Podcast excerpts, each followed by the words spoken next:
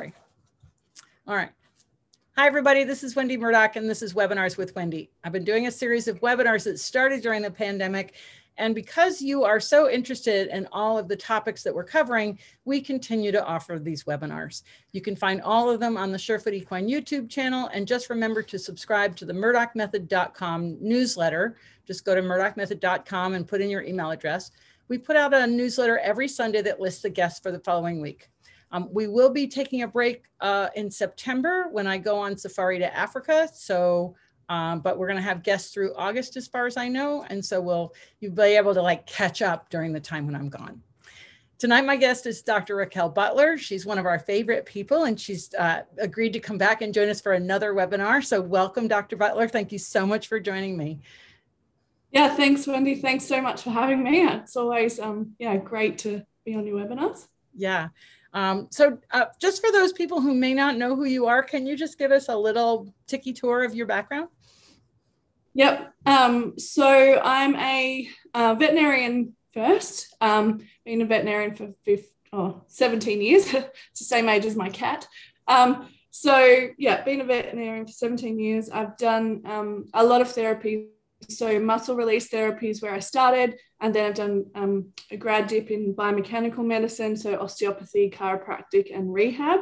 Um, taught clinics in anatomy and biomechanics, done a lot of dissections with um, Sharon May Davis, and I teach at the uni now um, at Charles Sturt University in Wagga Wagga, um, teaching in equine science. Uh, so I teach locomotion and disease and um, injury and rehab, and the equine athlete. So that's a summary of, of I've done a lot of other courses and um, yeah, lots of other kind of things, but that's a summary of my background. Awesome. It's always great to have you. So tonight we're going to talk about foals and the importance of body work with foals. Yeah. Yeah.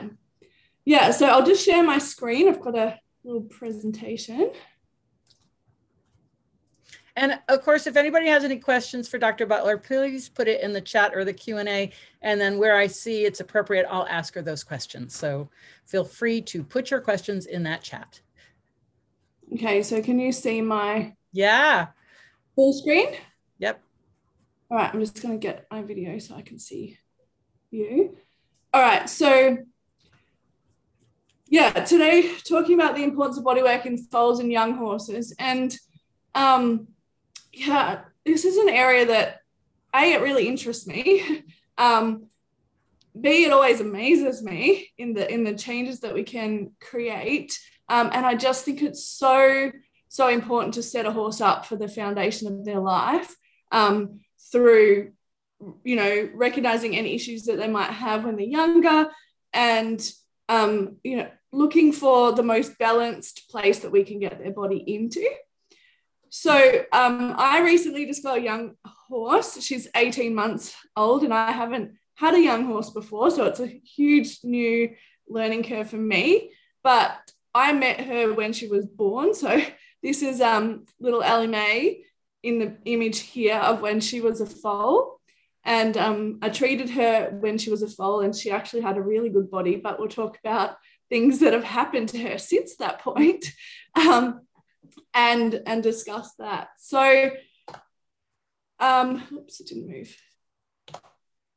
So yeah, the the question is why should we treat foals and young horses? And mm, really, just to break it down to like one reason is symmetry. And you know, I think if we set up a horse in symmetry, then we set them up for a lot of other um, uh, positive things in their life. Like if a horse is symmetrical, they are in balance, they're generally relaxed, they're able to respond to their environment, um, and they're able to move their body, you know, in, in ways that we ask them. So we're not going to get those overreactions that we, we can get.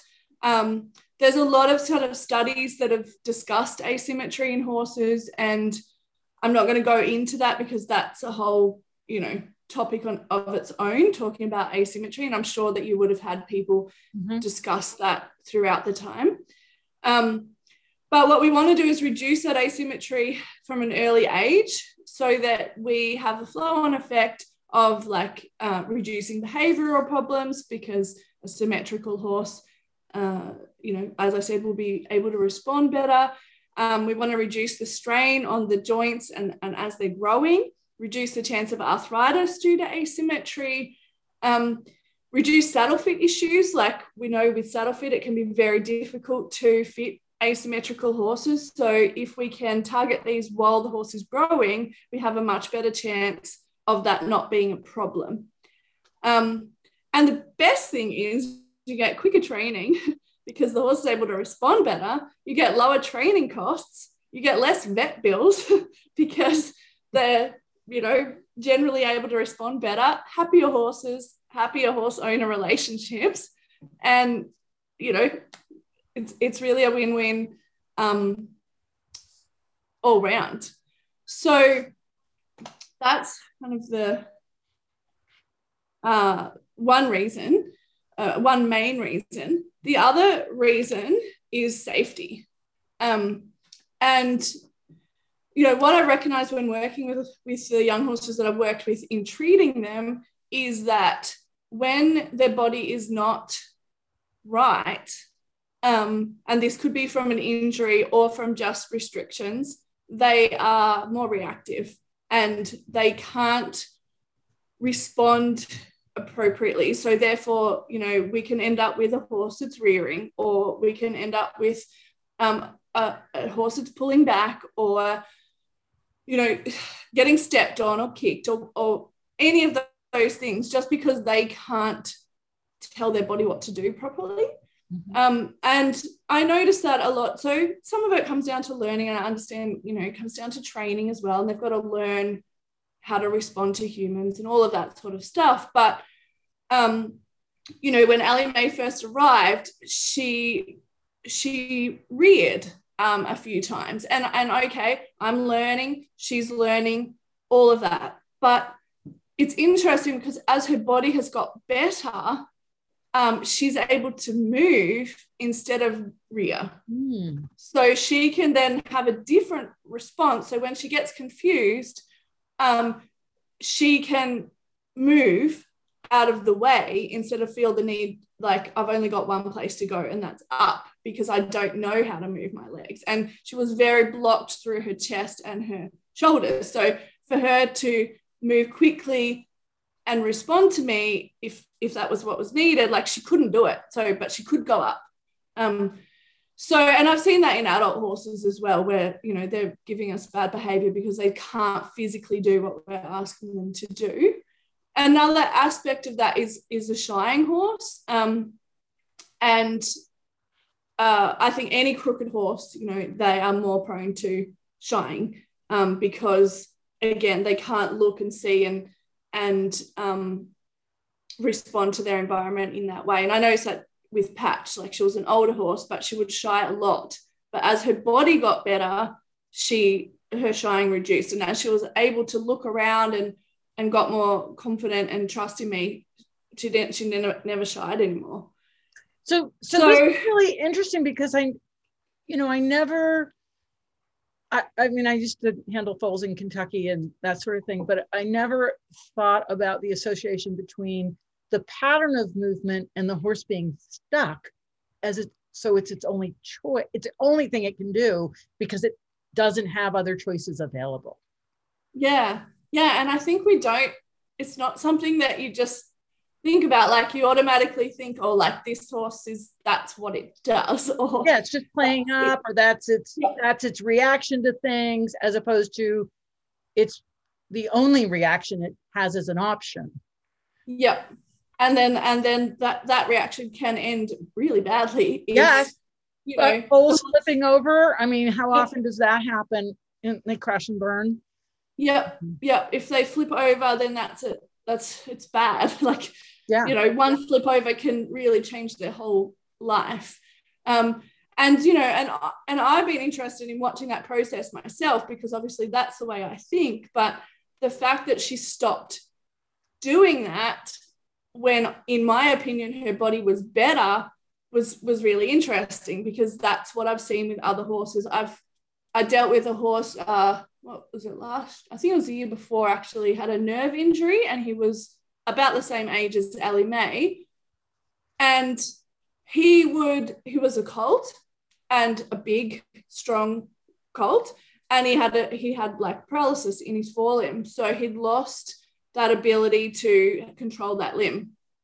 And i watched him and everyone was like he's you know being naughty. But then i watched him he he had no control over that limb. That was that's the worst thing you can do yeah. is you know for a horse to be growing and strong and then all of a sudden like he can't control that. So he would be quite naughty. And when we recognized that his naughtiness was actually a result of when he felt out of control and or perhaps when it was painful for him then when when myself and the owner adapted to that his whole behavior changed. Because uh-huh. we could say oh he's getting tired. We need to put him away now. Um, or he's just doing that because it's painful rather than him just being a cult. right. So that that was a really interesting process um, to go through with with him and watch his behavior change. Wow. But this okay keep going because otherwise i'll ask you with questions at this point. Okay. So um, today i'm going to discuss like obviously foals and some of the influences on what could cause um, problems with them and then we'll talk about some common traumas in young horses and i know i've probably left I, am even thinking now of, of some I've left out. Um, signs that we can look out for, and then pivotal times of treatment um, within their growth kind of stage. So, one thing um, that has been talked about a bit, and um, Dr. Ian Bidstrup is the uh, person who talks about this a lot. He's a colleague of mine and, and a mentor, and um, he's done a fair bit of research looking into the effects of birth trauma and understanding it. And he treats a lot of foals um, as well. And so, one of the things that occurs is, you know, just in the process of normal birthing, um, you've got to think, you've got to, I've got an image coming up, but, you know, you've got a foal squeezing through a pelvis that is not the same, same shape as the foal.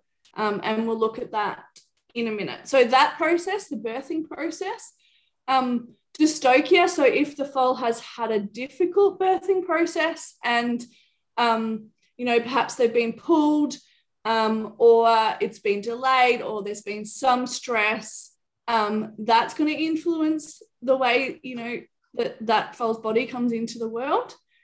Um, mare conformation and posture, I really don't think this is considered enough at all. Um, I've seen some pretty horrendous bodies on mares that you know are being asked to produce foals, and sometimes they're surrogate mares. So people are like, oh, it's just you know, it's just a surrogate, but that mare could have like maybe they even had a fractured pelvis at some point that you didn't know about, or you know, just sacroiliac wear and tear and damage. Um, that obviously we know the ligaments soften um, in the birthing process, but a, a horse that's got damage in there is not going to soften in the same way as a horse that doesn't. Um, and so I really think that we need to look at the mare's pelvic, especially conformation um, and posture, and think about, you know, how that affects the foal coming through because it can really be sitting on very different angles depending on their pelvic angles. Um, and and their hoof balance and their fascial tension as well is also going to have a big influence on pelvic conformation so you know um, the equine documentist like yogi he talks a lot about negative palmar angles and um, well and how that's influencing the pelvis and you know trying to get the research to kind of prove that relationship because i think that's really important in the mare as well so if you have bad feet, then that's going to affect that conformation of the of the pelvis. Um, and oh, posture of the pelvis is probably what I should say. Um, the other thing is, has the mare had any injuries, you know, pelvic injuries, um, or other injuries that have caused asymmetry in the body? Just often they'll go, oh, the mare's had a um, you know, traumatic injury that can't be worked anymore will breed from it. Mhm. So you're breeding, you know, maybe from a mare that for six months didn't weight bear that well on a leg. And so you want to try to correct some of those imbalances in the mare um, before you put them in foal. Um, and one of my colleague, colleagues' friends, I every new mare she gets, we always treat uh, and we check, like from a bodywork perspective. Um, Can I ask obviously, a there. Oh, sorry. Yeah. Um, so this is many, many years ago, but when I worked at a vet clinic in Kentucky, we would get dummy foals, what they call dummy foals. Now that's Yeah. back in the in the 80s. So I don't we never had a better name for it at the clinic Yeah. when I was there. Is that a birthing thing? And what is it? Do we know? Um, it's probably not my like particular area of forte in terms of like the reproduction, but from what I know about it, it's usually a lack of oxygen um, and to the brain, and so it can be from a stressful birthing process or a delay in the birthing process, or it could be that they're premature. So there could be multiple influencing factors with that. Um, sometimes I think it can be that the birthing process is is um, too quick, and Mm. so they don't get the same amount of squeezing um, as they come through because that squeezing is really important for nerve reflexes. And I know they say that in human babies as well, like a baby that comes through the um, birth canal. You know that squeezing is really important for for development. So sometimes they'll wrap those folds in a certain way to mimic that again, Right. and that can like help them. Okay. So yeah, I think there's multiple reasons that you can get it, but it's often an oxygen related to oxygen deprivation. Back then, all we did was pump them full of DMSO. Yeah, and I don't think they do that anymore. Good. um, no, they. I think they have a lot better um, options to treat Yeah. them these days, and they do use that kind of. I can't remember what it's called now. Um, but they do use that kind of wrap where they mimic that birthing process again, and that's becoming more popular and has been found to help as well. Great. Okay. Thanks.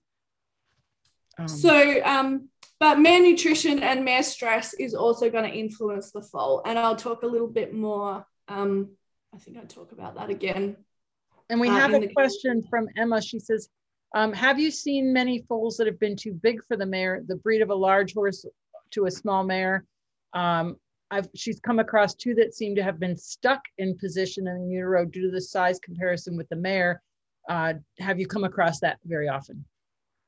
Yeah, I mean, I think that's a problem in any breeding, um, and obviously, that if it's a bigger foal, then they have more potential to to have dystocias and problems. So yeah, I think that is a, a problem, and then it comes down to the mare conformation as well, with that foal coming through.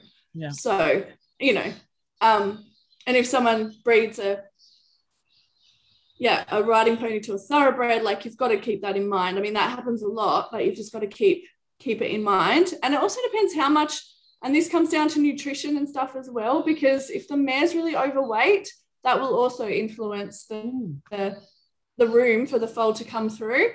Um, and I did a few calvings in my time as a vet, so I saw like big calves in little cows that weren't meant to be pregnant yet, and like it was a it was a real problem. So, um, and often you know those ones can end uh, badly.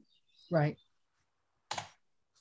So if we think about the foal, the birthing process, and we think about like why could this, you know, lead to its own issues? It's just a natural process, right? But the thing is that the foal doesn't come together. So when they come out the birth canal, they don't come with their front feet together and everything like symmetrically just pops out there.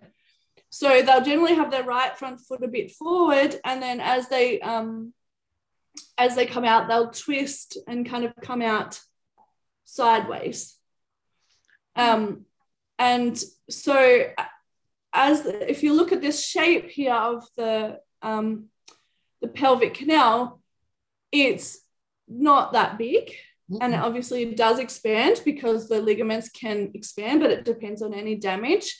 Um, and they uh, they have to kind of come through to, like to optimize that distance they have to kind of come through on the side. That's how they're going to have the most distance rather than coming straight down the middle. Right. Um, there's also talk about like the large intestinal the right cecum position and whether that influences the way the, the foals come down the pelvic canal. Um, so you know there's quite a discussion around the influences on foal presentation. Um, but what we generally see is so the widest part of the foal is the chest and just underneath the scapula and, and the pelvis. And so those two areas are going to be the areas that get squished the most as, as they come through. So the right um, thoracic spine kind of gets crushed and the right tuber coxae gets more pushed down. Um, so most of them will come through with their left uh, down on the left rib cage lower. Does that make sense? Yeah. They get crushed on this side. Yeah. Because everything kind of gets pushed down. Um, and so uh, they'll get rib fractures. And the problem with rib fractures is they're not always picked up. Yeah. Um, and so it's not always obvious that a foal has a rib fracture. To the foal, when it's born, it's just normal. You know, like the neurological system is setting as you know the foal comes out and then they put their first steps and that's the programming of that neurological system at that time um, of like this is how life is and this is my interaction with the ground and this is my interaction with gravity and the legs and all of that. So then the, the foal's body recognizes this as, as almost a normal state. And then the body's learning in this normal state, which is actually an abnormal state, if that makes sense, because we've got fractures and things, right. problems in there. Um, so the, oh, yeah. Have they done a study on the number of foal, the average number of foals that have a broken broken ribs when they come through? Yes. Um, and I think and I have it. And my other, and so the right front presents first in the majority of cases of births. Yeah. This is fascinating because, you know. Um, so I. Oh, sorry. Yeah. So what I have here is that there's 20% have major ribcage upsets. Wow. That's that's major ribcage upsets. Um, the problem is that 80% are missed on radiographs and they can also be missed on ultrasounds. So, the, and the other thing is, um, in one study I read, like uh, it can be at the costochondral junction, some of the damage too. So, therefore, that's a really difficult area to um, to image. Yeah. Because of the cartilage interface.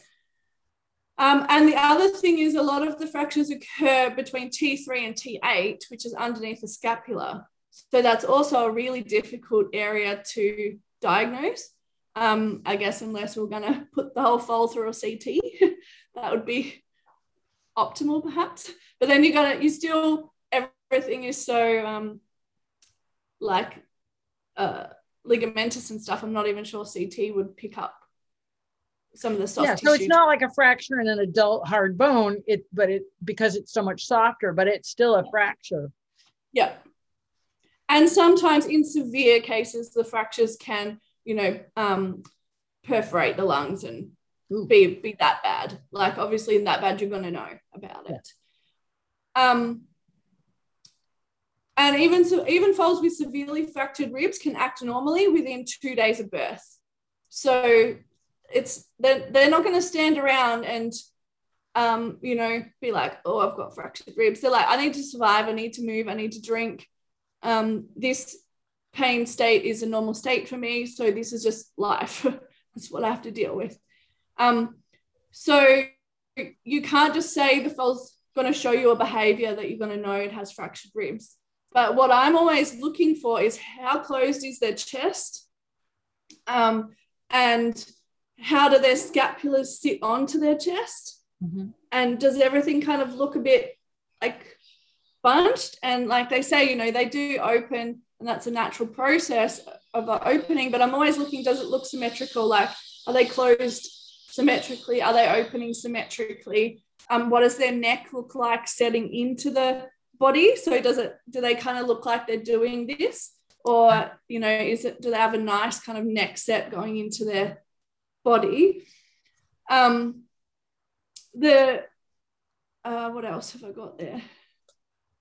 Yeah, so they will, if you if you palpate them, they will show painful areas. So they can almost they show like a girthiness, and um, because of the wither damage and the the thoracic um, vertebrae damage, so they'll be like reactive in the wither area um, through that kind of saddle area. Really, um, they could be reactive in the lower neck, and they also might be a bit ewe-necked. Um, so I've got some pictures of that. So they can be like getting really spasmy um, in their neck. Um, they might also react in their flank, in their caudal rib cage. And you also want to look at their pelvis and see, you know, does that look symmetrical? So just looking at um, their points of their pelvis, their tuber coxae, and like how their sacrum sitting, how their tail sitting, and just seeing like, does that look symmetrical? And also, do they look like they're like tucking under? Because um, I've treated quite a few with pelvic like imbalances as well, and they'll often be quite reactive. Like one follow treated, if I touched it back there, it would kind of bounce around. And then once that became more comfortable, it didn't bounce around when you touched its bum. So people think, oh, it's so cute. It's like it bounces every time you touch its bum. Well, and that's, you know, as I'm listening to you, my thought is how is someone who's inexperienced going to tell the difference between just a full twitchy reaction, which they have, right? Yeah. And a pain reaction. And it sounds to me like what's important is to have someone look at your foal that's seen enough foals to be able to know the difference.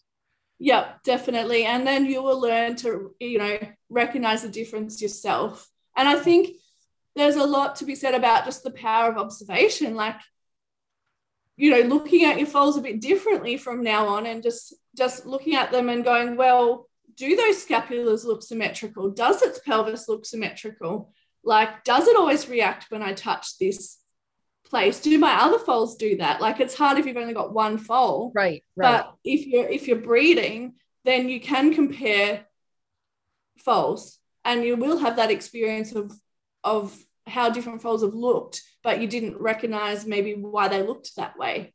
Right.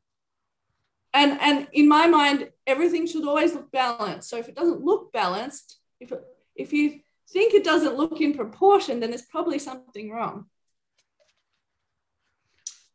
Um, so by if these aren't treated, then by one month they can be starting to show the changes in the right hand side. And by six months, you'll start to see the changes in the hooves. Um, and they'll still have this pain through the right side. Now, obviously, not all foals are presented this way. So we're just looking at, I think it's 60%, um, I think it was 60% that uh, have the same, yeah, 60% have this same pattern, but then there'll be 40% that have a different pattern. You know, they, they come down in the opposite way, for example. Right. Or, or some other, you know, they've had some other they come out in some other weird way. Um, and what we want to think about also is that obviously, if there's rib trauma or pelvic trauma, um, then we've had an influence on the spinal cord. And so, you know, having that influence on the spinal cord itself means that the whole neurological system is not working um, in balance. And so, you really want to balance that up as soon as you can. So I talked about some of the factors um, in terms of nutrition and stress and um, and you know body issues within the mare.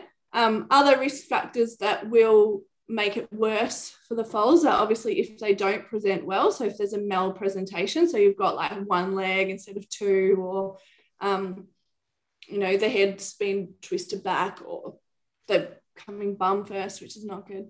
Mm. Um, if they've had an assisted delivery, so the key is um, reduce the stress as much as possible on the mares. try not to refine refine not that's not the word restrain them in a foaling box like the, the more space that they have the better as well for a more kind of natural birthing process. Um, don't pull unless you know know your signs and this is that's not my area like that's um Jamie's area but like know your signs of problems so that you can address those but then when everything is looking normal stand like don't be there. Don't don't be in the mare's face all the time because that's having an influence on it. Um, so you want the process to just occur with the least amount of intervention possible. Maiden mares you know they can be more of a risk factor um, depending on their age depending um, if they've had any previous injuries. I mean you've got a lot of maiden mares that are have raced, so they're going to have asymmetry in their pelvis. And we don't know the connection between, um, I don't, as far as I'm aware, there hasn't been a study done, say, looking at thoroughbreds that have raced in one direction and the and the, the foal's bodies. So that sort of um, uh, information is not available as far as I'm aware. Right. Um, and then there's the same a lack of studies with looking at you know mere disproportion mere trauma um, and how that's affecting the foals. Um, but this one was interesting. So this was a study that was a 17 year old thoroughbred mare um, and they had a dystocia. So it was a 40 minute dystocia and the foal had maladjustment syndrome. So like it was a dummy foal due to due to the um, delay in the birthing process. Um, but yeah, what they found with this foal is that it had a sacral fracture. Wow. Um, and so that's the image that you can see there. So this foal was euthanized. Um, but yeah, this was a study that I kind of found talking about pelvic injuries in foals. So um, why that occurred, like I don't know the details of the dystocia, but you know, this is something that we need to consider you you bring up a point again it's probably not necessarily straight on with this topic but one of the things you said is leave the mare alone. Yeah. Um, and you know does that also include leave the mare and the phone foal alone after the birth so that the mare can bond to the foal yeah i mean i think in all situations the least intervention is always best. Obviously you know you you have to check certain things with the foal um, make sure they're suckling fine and make sure that their navel is fine. Make sure they pass their meconium. Um, you might have to check their um, immunoglobulin levels. Like there are certain things that you want to check but the longer that you can like leave them to their own devices and let that foal's body and i'm going to come at it from a bodywork perspective like rather than you know even from a bonding perspective but letting that foal's body learn about its environment. Like that's really important in especially in those early stages. Like we know that being a prey animal, they have to get up and go pretty quickly. Like a foal should be on its feet within 30 minutes. So um or often within hang on what, what is it? Within yeah, within 30 minutes. So um you're gonna you want to know the signs to look out for that it's not all normal but you want to try to keep as much at a distance as possible to allow the neurological system to process the whole process properly. That and makes sense?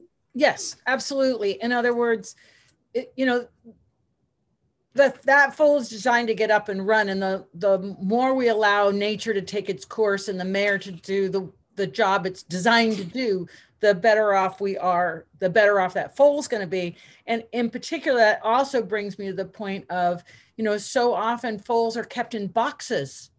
Yes.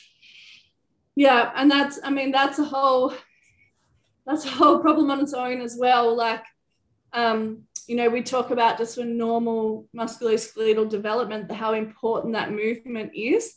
Um, and from a young, very young age, and especially for like your tendons and ligaments and and your reflexes and things to develop, um, they need to move and they're designed to move. straight away. Um, and so keeping them in boxes is um, detrimental to their musculoskeletal health. The only time that you will keep them in boxes is if you've got a you know severe deformity, so a congenital like flexor tendon contraction or or something like that, where the movement on a really imbalanced body is not going to be good. And so you know, um, we want everything to be gentle and soft when they come out. So we have them in really deep bedding. A lot of times, at least here, it's straw. But then what's happening to that foot when it's not on uh, an earth surface, if you will, for lack yeah. of a better term? Yeah.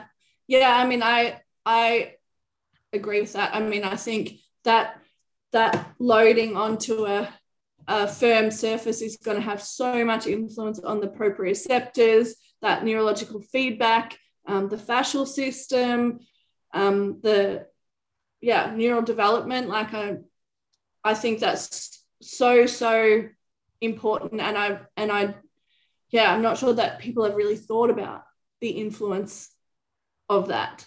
Um, yeah, because I mean, if we look at horses in the wild, often they're on desert, you know, at least in this country out yeah. west, it's hard ground, right? So yeah. that foot is getting a very different uh, level of, you know, because of Surefoot, I think about this stuff all the time now. Yeah, yeah, yeah. Um, but they get a very, but you know, so many of the thoroughbreds are born on straw, and at least they were when I was working in Kentucky. And you know, they'll keep them overnight on that straw instead of like immediately getting them out onto a harder surface. And that foot. So talk about that foal foot a little bit because it's so fascinating. Oh, did I take you somewhere? Eh, but it just yeah. it's soft, and then it gets you know it's soft and it has those like um yeah. I don't I don't have a picture of that. Um yeah, it it um I can't remember what that's called now, but it has like those little um like tentacles almost. Yeah, maybe Emma, Emma you know what they're called, pop it in the chat. Yeah, I can't. I just can't think of what what it's called, but yeah, they have those little soft um little soft feet that you know as they interact they they be, go into a hoof i think we just call it a foal shoe um yeah and so you know i think and it's so soft um and so that i mean yeah you think about your you got a soft thing hitting a soft surface you're not going to get Mm-mm. that feedback happening you you you're not going to get the same development of that foot, whether it slows it, whether it changes the way they then load. Like, I don't think we know um, this information. But like you said, in a in a natural environment, they'd be born onto most of the time a firmer surface and a variable surface. You yeah. know, so and and in in a natural environment, they also are going to be moving that day potentially, and so they're going to do kilometers uh, of moving on variable terrain. They maybe even do some trotting. Like, you know, that yeah. they're not going to they're, they're not going to move much, but compared to putting them in a box, they're going to move a lot. Right. And you know, and so one of how does that influence everything? Well, it just brought up, you know, so often we use the Mustang foot or the horse that's in its natural environment foot as our sort of baseline foot. But I just realized that baseline foot is born completely different than our, if you will, hothouse flowers that are born in boxes on straw. And so yes. right from birth, that foot is going to be a completely different foot than what we see. And you know i we can't answer this question but how much of the foot that we see especially in thoroughbreds has to do with what that foot when it's born is on? Yeah. There's yeah no and i think that's that, a, a really interesting question like yeah. um and i think that's just a whole it opens a whole another can of thing. i know it's like uh-oh i just went in another yeah but i'd never because i probably that, haven't know? Thought about that that much either because I haven't been involved in you know the birthing down of a lot of horses. So I, I don't see the environments that they're born into a lot. Um, but yeah I think we often make it cushy for the mare you know to lay down right. which is good but then we've got to consider, yeah, what does that foal stand on in the first 24 hours? Emma's like, open the can. This is awesome. yeah. on a rabbit hole of amazing potential research. Yeah, yeah, because we're always referring back to the Mustang foot, but it's born completely different. Yep. And how much more does it load in even the first 24 hours? Right, right, exactly. and you've got all of the proprioceptors and, you know, all of the neural pathways are establishing I think in the first week, it's one of the most important times, you know, in terms of that neural development. And Emma probably knows more about this because I know she knows a lot more about embryology. Yeah. But, um, you know, we've got all of those pathways establishing in potentially, yeah, not a good environment. Yeah. And even when they turn, well, in Kentucky, you know, it's limestone and it's grass. So, and there's no rocks in the field. It's not like they're on a hard surface they're on a on a kind of a cushy, if you will, surface at most of those places. You know, unless of course mm-hmm. we have a drought or something, but it's not like a desert environment surface, a hard surface. Yeah, like they're not getting that variability in the surface. Right, right. So I mean, um, this comes back to then how we can, um, you know, well, how can we make that difference if if you know we're breeding our own foals or our own horses and i think um you know having having somewhere that you can move a foal on a variable surface would be a great thing to have in your environment yeah. you know so um, you can take the mare for walks as well yeah. so you know once they're depending on the mare the stress and you know but as the foal's developing promoting movement is probably one of the best things that we can do. Um, and you know, in in exercise physiology, we talk about the importance of that movement in bone development, for example, let alone hoof development, um, and and tendons as well, because they change the most in the first twelve months of age. So how how that body is loading in that first 12 months like we just think oh just leave the foal in the paddock and um, you know until they're really ready to be broken in or whatever. But actually, we could set them up so much better by uh, moving them, having options for them to move, treating them, um, correcting any asymmetries is really going to change the outcome of that horse's life. Right. Wow. All right. Okay. So, um, I might just talk about the next slide first and then just come just remind me to go back to ulcers because I think this one just follows on a bit better from what we've been talking about. Okay. So um, this is talking more about your developmental orthopedic diseases. So, you know, the problems that occur within foals developmentally. Um, and they did a 18 month study with 1,711 horses and they found that 11.3 required required treatment for um, some kind of orthopedic disease. Greater than 50% of those treated recovered, and um, about 67.7 showed evidence of some developmental orthopedic disease. So when we're talking about those, we're talking about things like OCD. Um, so that's uh, a disorder of the cartilage, subchondral cysts, which are cysts in the bone underneath the cartilage, um, angular limb deformities, um, which you can see in an image here, physitis, which is uh, inflammation of the growth plates, um, your flexural deformity, so where you've got your contracted tendons, um, and your cuboidal bone abnormalities, which is in the hock and the carpus, where they've got an abnormal shaped um, bone. And obviously, that those things that's very difficult to change because that's the bone shape. Um, OCD, uh, a lot of that has come back to nutrition of, of I think the mare as well as the foal and controlling that plane of nutrition. I mean, you could do a whole like um, a whole presentation on each one of these. Like that's you know that's not I'm not here to kind of talk about all these today. I'm here to talk about the importance of why we want to treat them, yeah. and these are some reasons why. Um, so, uh, and subchondral cysts, it can be loading, it can just be um, developmental. So, but I guess the question is, what can we do about it? Um, and uh, with OCD and subchondrosis, you're probably going to see um, some degree of lameness as they progress. Um, with physitis, so if yeah they've been on too high a plane of nutrition, the growth plates can become inflamed. Uh, but I also had a horse years ago um, that was how old was she? 12 months old, I think. Um, and I treated her from a foal, so I knew her body and I knew that she was quite well conformed, and I was quite happy with her as a foal. She didn't have um, any kind of major issues. Um, at 12 months old, all of a sudden, she roached in her back, and her owner said, "Can you look at her?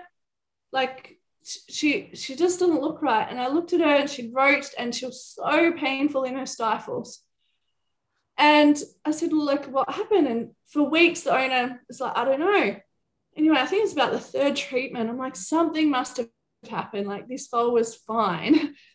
And then she's like, oh my God, I let her out with the older horses and they chased her, like, really chased her. And she said, I couldn't get her out quick enough, but she was twisting and turning and um, yeah, it was probably after that. And so you think about a horse, a young horse's stifles at 12 months of age, the growth plates haven't closed, nowhere near it, and they're twisting on those growth plates. So about six, what was it, six? It was quite a while later that I convinced her to do an x-ray and we x-rayed it and the, the vet said, oh, it's fine. There's nothing wrong. But when you looked at her growth plates, she had little um, like osteophytes, little bits of bony growth coming out from her growth plates. And so, um, what yeah, what I think happened is she twisted the, she damaged the growth plates, and so so she altered her growth forever at that moment. And although we were able to get her more comfortable and relieve her um, roach back, her growth pattern was changed. Um, she has gone on to be a ridden horse. Um, but yeah, people will probably say, oh, like it's a conformational thing that she has a roach back. But I can tell you that as a foal, she had a perfect back. There was nothing, nothing wrong there. So we want them to move, but we don't want them to, you know, be moving in a state of stress because that can stress the growth plates if they're doing a lot of twisting and turning. Um, but also physitis can just occur from a high plane of of nutrition. And when there's inflammation of the growth plates, that is going to alter the way that those growth plates grow and close. Um, this little foal here is a friend of mine, was a friend of mine's foal, and um, was born with uh, angular limb deformity. Um, and then this is a few months later. So she's a therapist and she did, um, uh, I think, mostly muscle release therapy on the foal. It had a few trims, but not not heaps. Um, and she locked it up a bit, but not not as much. So this just responded with body work. Nice. Um, no taping, um, no nothing, and and the horse straightened up. No veterinary intervention um, in this case. Um, so, um, oh, oh, sorry. Yeah, um, no. Um, Emma was just asking uh, in regard to uh, physitis. Um, the feed mix. Like we think there's when we're talking about feeding, if we have too high, you're talking about too high a plane of nutrition, and I think the way I interpret that is like either too much protein or too much carbs, yeah. or, right? Yeah. That you you get growth faster than what the body can handle. Yeah. Um, and then that could cause physitis because it's it's outgrowing itself, if you will. Yeah.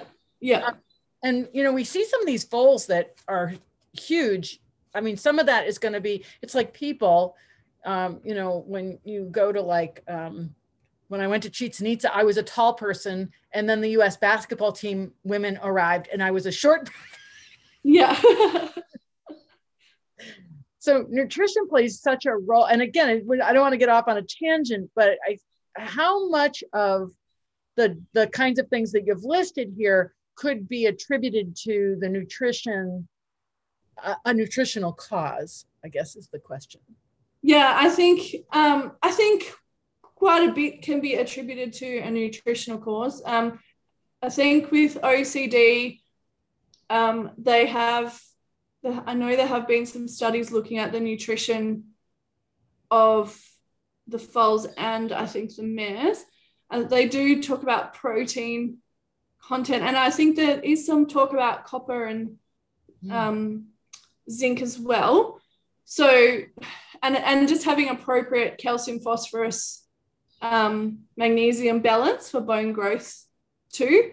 So, but I think a lot of it came back to, yeah, just being fed basically too much protein, like too much, too high plane of nutrition. So, like what you kind of what you said, um, they're growing quicker than they should be, and so we what we don't want is fat fat growing horses.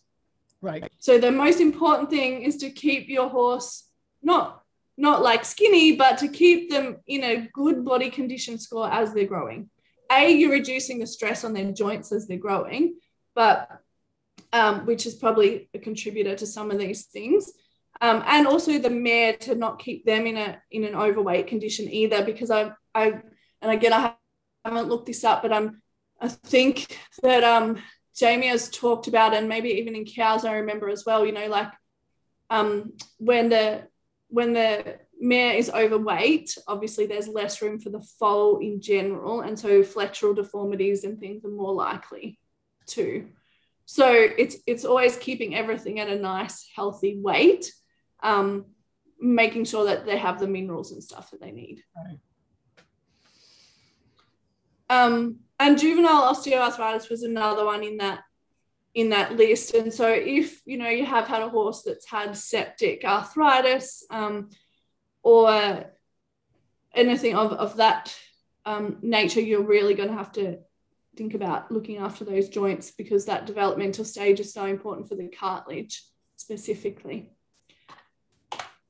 So the other thing we want to think about is um, the the growth plates and you know so we just want to think about um, when we can have the most influence on the horse and so you know the growth plates are where the bones grow from um, and this is from uh, May-Davis and so we when we're looking at lower limbs they're kind of closing around one and a half to two and a half years if we're looking up to the carpus um, and then, you know, when we're looking up to the vertebral bones for up to six. But what we're talking here about is the young horse. So in the young horse, and we'll say a young horse is less than two to three.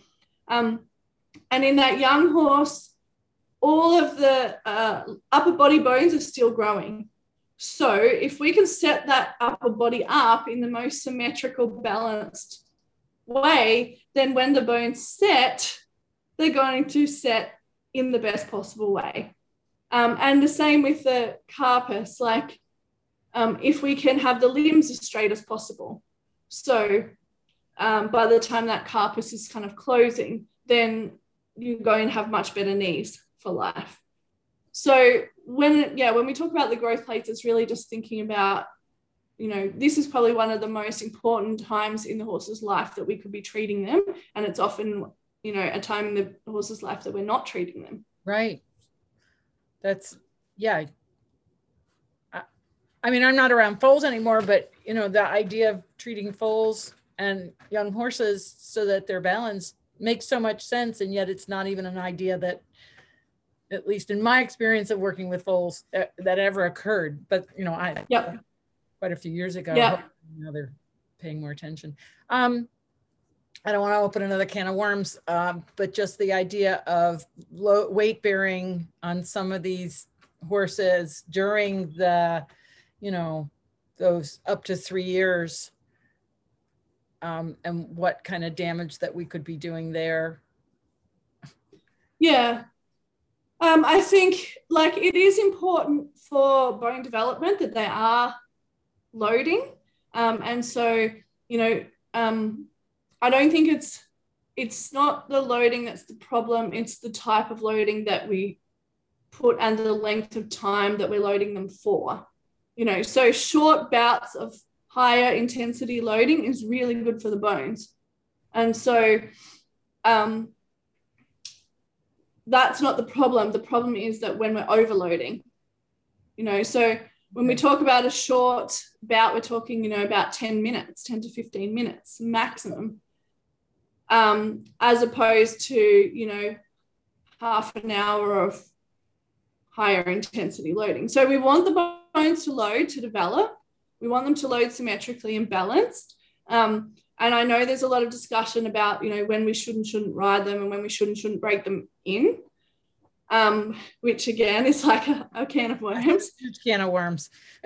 but, you know, from a physiological perspective, we want to load the bones. So the bones have the most change between two and three years old.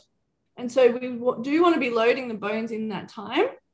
Um, and so that doesn't mean not to be riding them in that time, but it means that we probably shouldn't be riding them for more than 10 minutes at a time. Right. You know, and and really look at how we're how we're loading them. So obviously going out and doing a um two-year-old, I don't know, I'm not, is it do they have two-year-old futurities? Like those type uh, of events? No, futurities are three, but they start them at yeah, two to there. Yeah, so they're starting at two, those quarter horses like doing rollbacks and and those sorts of loading, like that's very stressful, and those horses don't stay sound for a long life. Right. You know, as opposed to going out for a hack. right. You know, for for um, you know, you ride them for 10 minutes and then you hop off and you walk them. Like the more they can move, the more they can get out and move. Like that's optimal. The more we can get them into a good um, balanced state within their body, that's optimal.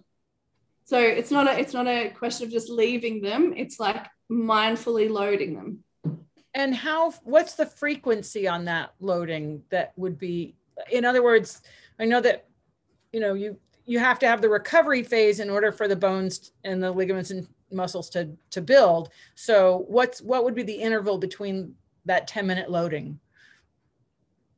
Um, well, a, a bone obviously doesn't change that quickly. So what we're doing by getting off them is just giving their fascia and their muscles a rest so that the bone's not being um uns- like low not that they're not fatiguing so then the bone's being loaded in an abnormal position bone takes at least kind of 72 hours to remodel okay. so um and obviously it's it's in a constant remodeling process and you don't with bone to continue that remodeling process, you don't want to like load it one day and then not load it for two weeks. You'll you lose the benefit of the remodeling, if that makes sense. Like you you want to have um, some degree of continued stress to create remodeling. But when we're t- it depends what we're talking about. Like when we're talking about bone, you know, a couple of times a week, higher intensity for five to ten minutes is enough you know so like a hard like trotting on a hard surface for five to ten minutes is enough to stimulate remodeling in bone. Um, if you're talking about like the fascial response and the muscular response then you just want to get off them for enough time for all of that to rehydrate and reset.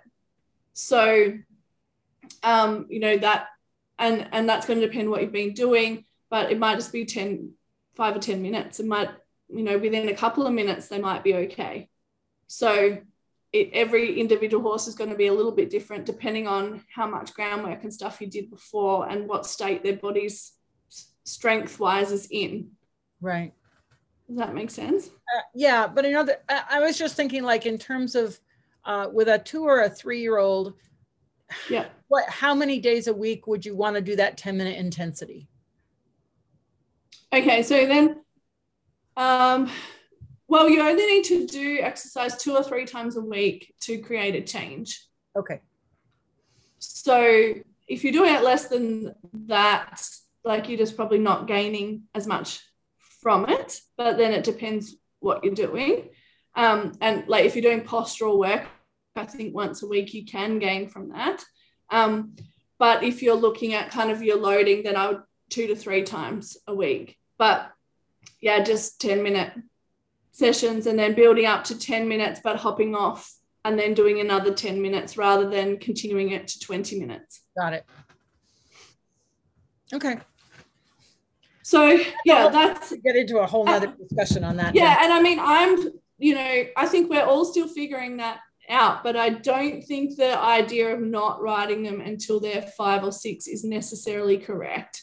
Um, but I do think we need to be setting them up much better for riding and be very, very mindful about how we ride them earlier than that and not staying on them for long periods of time, not competing them for long periods of time, um, you know, keeping those intervals very short.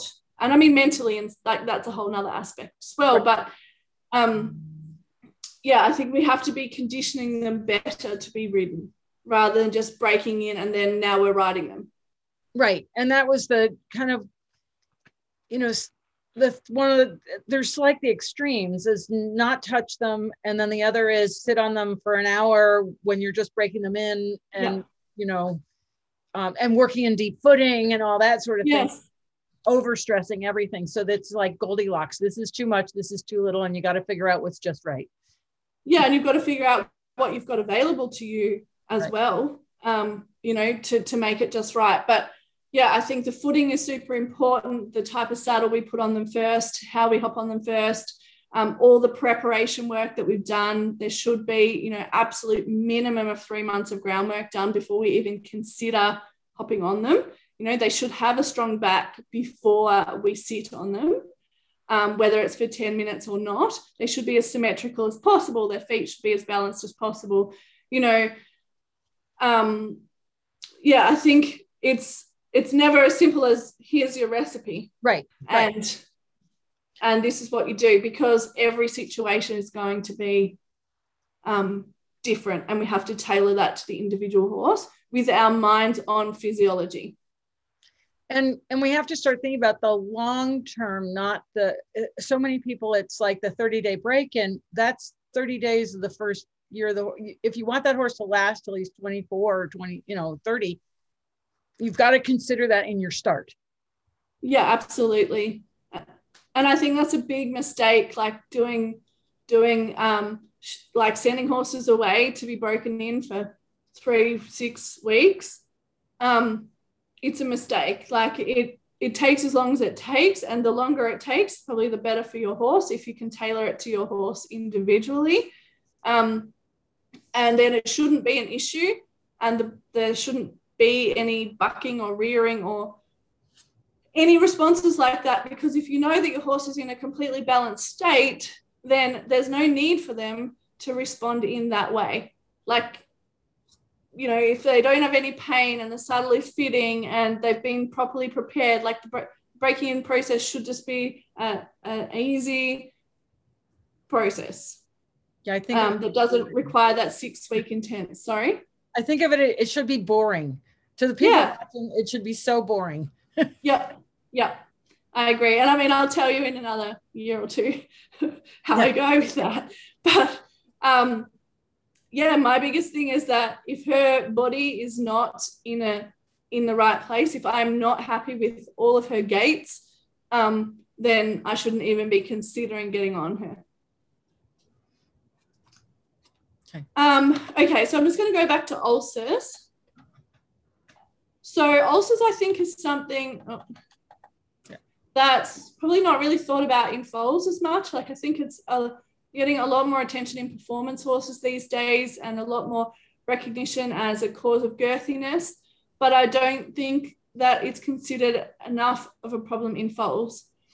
Um, I've treated a couple of foals. There was one little foal, and it was the cutest little like thing, and um, I think it was only it was quite young, like maybe it was only still in its first week of life when I, it might have even been three days old. It was quite young. So usually we let them settle a bit longer, but I was there treating other horses on that day. So, you know, let's have a look at the foal.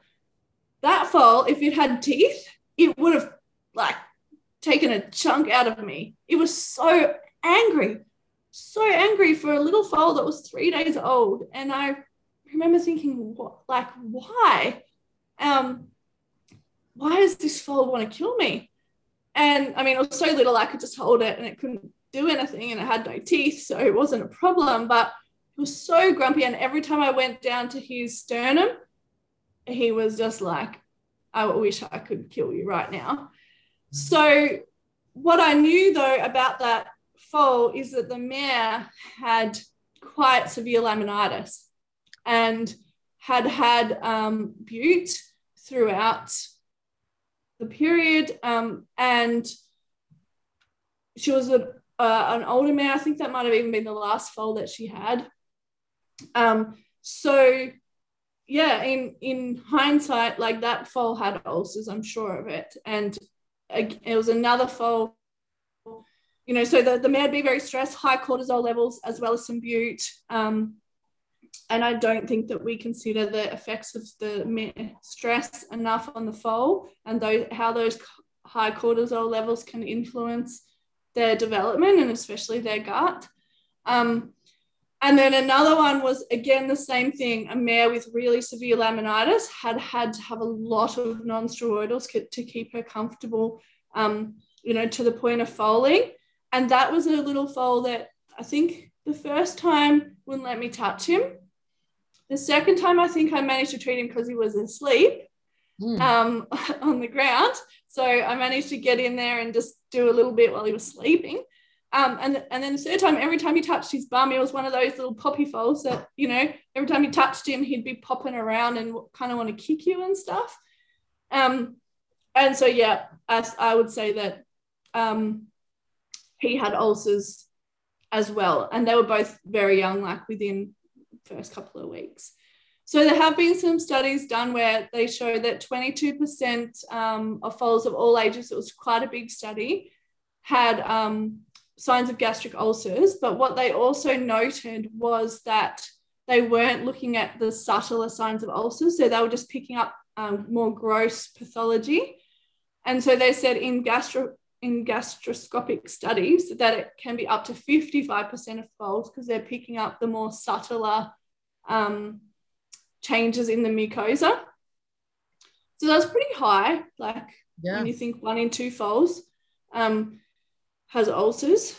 And that there was a higher incidence of ulcers definitely when they've had any um, other gastrointestinal disease or any other underlying disease, like even arth- you know septic arthritis or I guess any disease is going to cause stress. Mm-hmm. Um, it was also higher in weaning. So weaning is a super high stress time, and we really should be just treating them for ulcers um, preventatively in that time.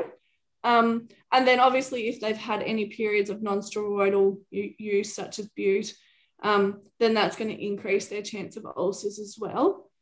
So from a bodywork or, and behavioral perspective, like these foals can be quite reactive. They might be very grumpy foals, um, you know, more aggressive. Um, like there's no reason a foal should be aggressive. Like, right. you know, so if they're showing kind of signs of being aggressive, then they're probably in pain. Um, and, uh, you know, from a body perspective, these can cause um, restrictions within their withers and their lumbar and um, the girthiness uh, and and just pain and just set, it's just setting up a pain um, process in a in a young foal, which could then influence their interactions with humans and create other negative associations. What what would it do they typically treat foals foals that have ulcers? What do they typically use to treat them? So um I'm not sure exactly what they're treating them with now, is they're using omeprazole. Um, I think they use to use a lot of ranitidine um, and sucralfate, so which is more designed to does better on the hindgut ulcers. But I'm pretty sure omeprazole it might not be used in little little foals. Um, but I think it's used in older foals. But otherwise, as they kind of creep feed, so in, in weaning, you could use, you know, products like your um, digestive EQ or um, Kelato digestive gastroaid recovery. You know, you could use those sorts of preventative products. Um, but um, yeah, I just have to check the licensing of omeprazole for little little foals. Right, but it does bring up the question of weaning and the best, you know, the low stress methods versus the high stress stress methods. Absolutely. Like the lower stress we can make weaning, um, the, the better. So, again, a gradual process is often less stressful, having friends, all of those sorts of influencing factors. And this might be off topic, but what what would be I know that it's the this is an average, but what's the average age of a foal for weaning? Oh, I think it's probably anywhere between six to nine months. Right. So, I mean, it's, you know, we, we, you see cats and dogs that have been weaned early and there are weird behaviors because of it. And I'm sure that with horses that are weaned early, you're going to see strange behaviors because that, you know, they're designed to be with their moms. yeah. supposed to be. And I think the important aspect, and I think this is why we see it in dogs and cats. Like I've known a few really horrible cats that were orphan kittens, and they've turned into very aggressive little things. Um, and I think they the important thing is that even if you wean them earlier, that they're with other horses, right. you know, so that they're still getting those social interactions with other horses. So they're still learning, you know, what's okay and what's not okay. Right. Um, because yeah, any animal by themselves at a young age, um, like they're often the ones that become really difficult. Like when you go and you buy a young horse at six months of age and you take it home to your property and it's your one and only horse. Right. You know, I think those horses can become very difficult. And I mean, I've just noticed I have like my two thoroughbreds, Henry and Mooney, and they are absolutely pivotal in teaching Ellie Mae.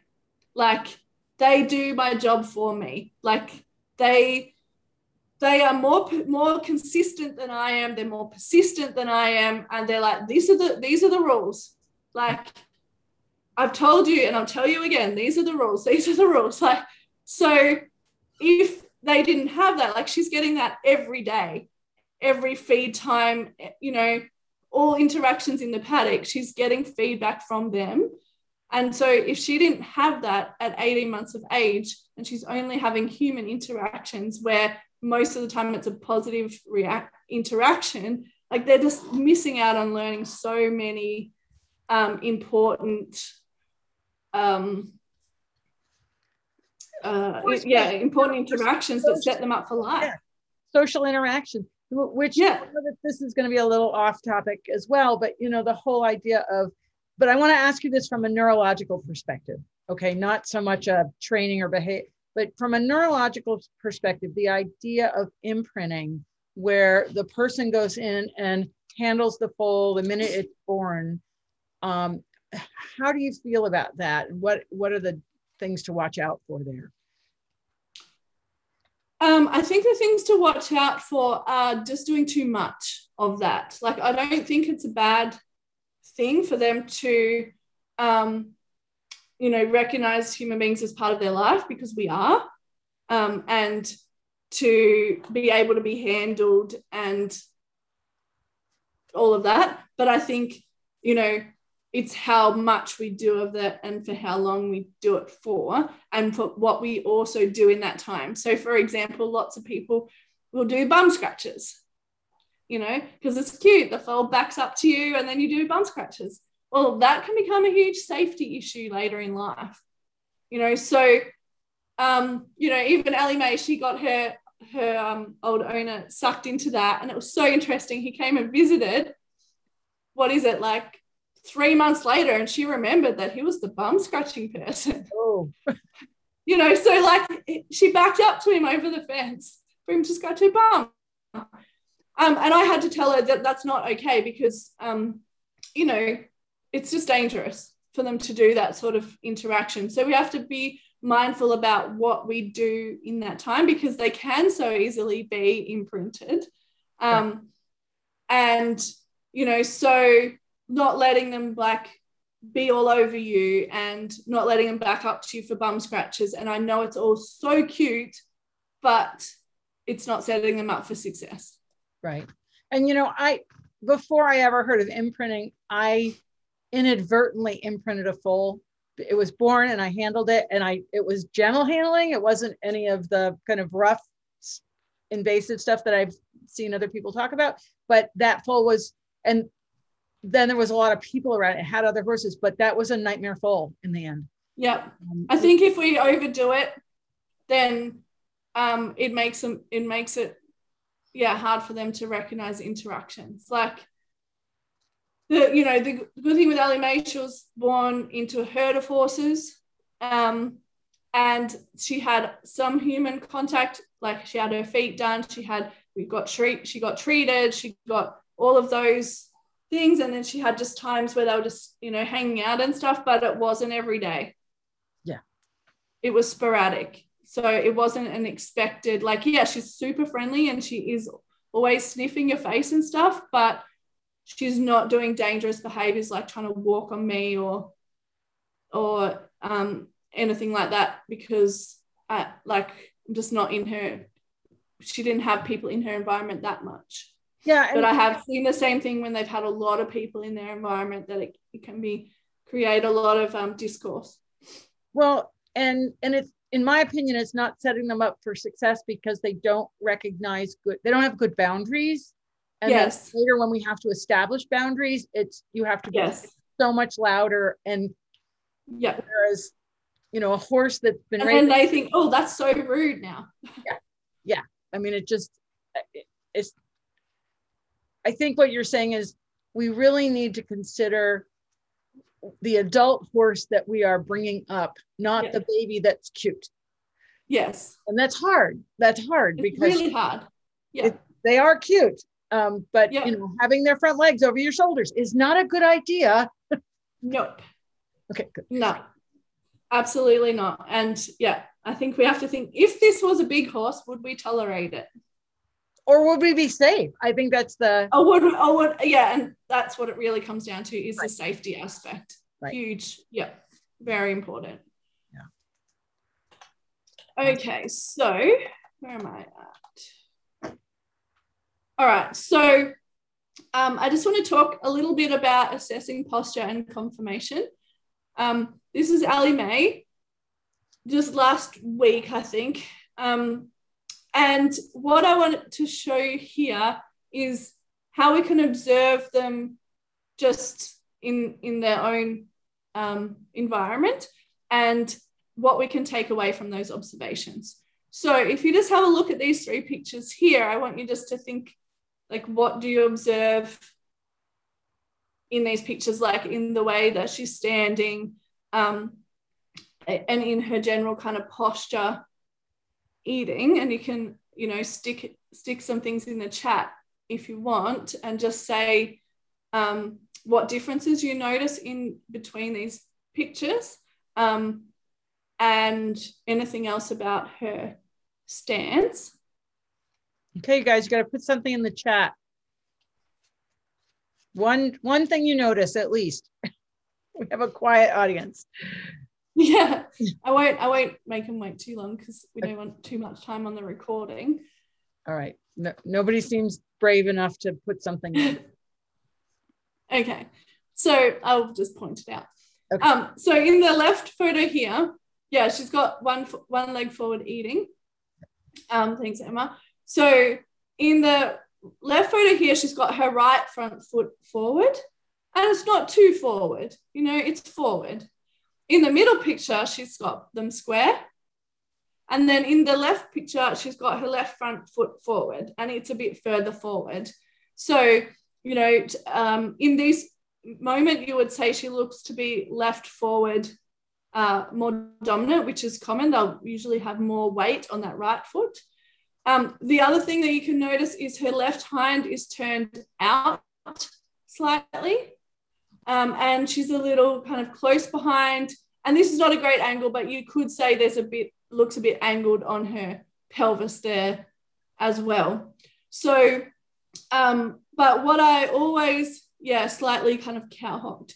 Um, what I'm always looking for is do they graze with either front foot forward and do they suckle on both sides of the mare? And I'll often have people say to me, yeah, yeah, they suckle on both sides of the mare. Okay, but do they suckle in the same posture on both sides of the mare? Like, does it look comfortable on both sides of the mare? So they might suckle on both sides, but how do they stand when they suckle on both sides? And what's their, you know, are they twisting their head more on one side or do they have a leg in a different position always on one side? Or, um, you know, where's their body positioned? Is it the same on both sides or is it one side, do they suckle a bit in a different position? Uh, and that's really important because sometimes they won't suckle on both sides because of the mare and it could be that the mare has a problem and so they it's not comfortable for the mare to be sucked on both sides. Or sometimes it could be the foal you know it might come down to their fractured ribs or um, some other pain uh, or restriction in their body that it's more comfortable for them to suckle on one side. So that's really important when we're looking at foals. And then as they start grazing we want to see well how do they graze and um, I didn't put the photo in, but you know, there's a lot of foals that graze like really spread, really spread out. Um, and people say, oh, it's just because their neck's not long enough and blah, blah, blah. But their neck could be not long enough because they have pain in there. And so everything is a bit stuck like this. So they have to do this to be able to get their head down because their neck is not able to extend out of their chest. So when I see a foal like grazing like that, I just want to treat it because you want to, if you can get them grazing in a more balanced position from the start, and you can free up that neck um, and that thoracic junction, um, then, and if they've got wither pain, for example, and wither restriction, so in that thoracic area, then again, they're not going to have that freedom to lengthen the neck and to move those scapulars. And when we were in um, in Netherlands and we were watching the Konik horses grazing, the foals had no predilection to um, either leg, and most of them grazed square, and it looked so easy for them to graze square. Like it was not, it was like, like they weren't grazing square and their legs were out here. They were grazing square, and it looked like easy peasy. And that's the way it should look. But I think in the domestic world, we've lost that so much for different reasons, which could come back to all the stuff we've talked about. Right. Um, and we need to be aiming aiming back for that. So for Ellie Mae, her um, posture has been a problem, and I knew this from the day I assessed her because um, as a foal, uh, she was very well put together, and she had a real nice little chunky body, and I I've got a picture of her coming up. But then when I got her, she's had a few injuries and her sternum was stuck forward, and she'd often have a wide base stance in front. Um, and the way she moved through her shoulder and her elbow was almost like an elbow horse, um, like a horse with elbow arthritis. She had a real dissociation with her, um, mostly her front left leg. Um, and so that's taken me a bit to to treat because now she's a bit older um, and their attention span is a little less. so you've got to work within that as well. But one thing that I've been doing, which um, obviously then I'm not interfering with her, is the way I feed her. So I think, and Sharon talked about variable feeding positions, have you had her? Um, I've tried to get her for that, and so far I've been unsuccessful. Um, yeah, okay. Well, I'll talk a little bit about it. So um, the first thing I did was put her into different feeding positions. Now she only has a hard feeds only like five minutes. Like she's hardly getting fed a hard feed at all. Um, but you can see here that now she's standing square in front, and this was not the case when I got her. Um, she'd often, even with her feet up high, still split her legs a bit. Um, and uh, you know, that's just in a kind of neutral position. The other thing when I got her was her neck was much more dropped down. So her neck is starting to come up without me doing much at all. Um, and then I feed her from a hay bag. I don't feed her from a hay net because I don't want to, you know, young horses are less patient. And so I don't want to create that like pulling and bracing. So I'm feeding her from a hay bag, and sometimes she takes from the top, sometimes she takes from the bag. Um, but you can see here that she is standing square. Yeah. So that's a way that you can do this from a young age uh, without you having to interfere because obviously their attention span is small And so you, you know, want to do as many things where you're not interfering if you can. The other thing is with young horses is pullback injuries. Um, and I mean, this is a pretty horrific one on the on the left, but uh, and then um, what was I going to say? One pullback injury can destroy a horse. Uh, and I've seen numerous horses over my time of treating where I've had one pullback injury, and I'm like, wow, that's amazing how much damage it created in the whole body. Like the poll, the base of the neck, the sacroiliac, the pelvis, the lumbosacral joint, sometimes the hamstrings. Um, and and often once they pull back and they have pain, they'll continue to pull back. And I, I do believe that horses that continue to pull back, a lot of it is pain related rather than necessarily a learnt behavior. Um, I mean, Henry used to know that if he just flicked his head, he could break the hay string. That was a learnt behavior.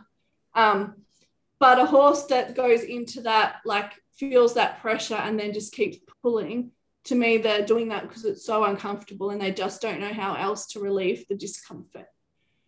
Um, so I will not tie up a young horse until I am 110% certain that they know pressure and release. Um, and obviously, there's a lot of training methods to do that. But you'll see here, I've got Ellie Mae. This is the first time I'd tied her up, um, and she's just wrapped around the post. So if she pulls back, it will relieve, but it's not not. I can then grab the end, and it's not gonna. She's not gonna get away. So it's a long enough rope that she's not gonna get away. So she's not gonna learn that if I do this, I get away. But it just means that when she does it, she's not pulling into pressure. Um, and I mean, obviously, because she was rearing and stuff, it wasn't pressure was an issue for her.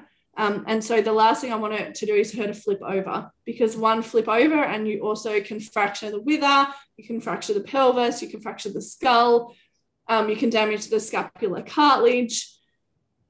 Like again, I've seen a lot of older horses that have flip have obviously had flip over injuries in their time um, and once they're kind of older, it's just much harder to um, to fix it. Uh, so what I know with um, no, yeah, I'll just keep talking about pullback injuries. So um, I've often come to the foals, and whenever I go and say hi to a foal, I always feel their poll. And um, I remember going to a client's place one day, and I said, "Oh, what happened to him? Like his poll doesn't feel good today. Oh, yeah, he did do a little pullback. And like, so, you know, if I feel that I'm treating it straight away because it makes them reactive, it makes them difficult to handle. And then everything is just a flow and effect from there. And before you know it, you've got a, huge problem. Um, and they're very reactive. I had another horse, he was, he'd been to the vets and he had an eye injury and I treated him before, you know, as a foal, and he had a pretty good body, no major issues, um, just a little bit of wither stuff, and mm, I don't even think he had much pelvic stuff. Um, but after he came back from the vets, he was throwing his head up, and he'd given the owner a black eye, and um, you know, when I felt around his poll, it was just in spasm. So we treated that, and his behavior went back to what it was before. So yeah, if your horse does have happen to have a pullback, then I'd recommend, you know, a week later getting someone to check them. Don't do it straight away because they might be too sore, but just um, a week later have a bodywork treatment and check for any issues from that pullback incident. Um, the other huge, huge thing is hoof balance management, which we touched on with what are the what are the foals um, standing on when they're first born and what are they moving on. Um, but this is vital, and I I think um, more attention needs to be play, uh, more attention needs to be paid to hoof balance in the growing horse because we talked about the growth plates um, and the way that these hooves are loading is going to influence how those growth plates close. So um, they should be trimmed on a regular basis, like five, absolute maximum six weeks, just like a normal horse, from sometimes from day one, um, depending if they've got an issue. So oh, I think I forgot to put this picture. No, I think I've got it at the end. I'll talk about that at the end. Um, it's a horse that that we, you know, this was really important in. And when I say trimmed, I mean early on it's like a little rasp here and a little rasp there. It's just to keep it balanced. It's it's not a full trim. It's just to keep it growing in a balanced way. And you can tell a lot from your horse's hooves. So if as the horse is growing, the hooves change, that means that you've got a change in the um, you know, in the body potentially. So if they start wearing a certain part of the hoof, um, or the hoof starts growing in a in a different way, then something might might have happened. They might have had a fall, or um, you know, I think it gives you a good window into the horse's body.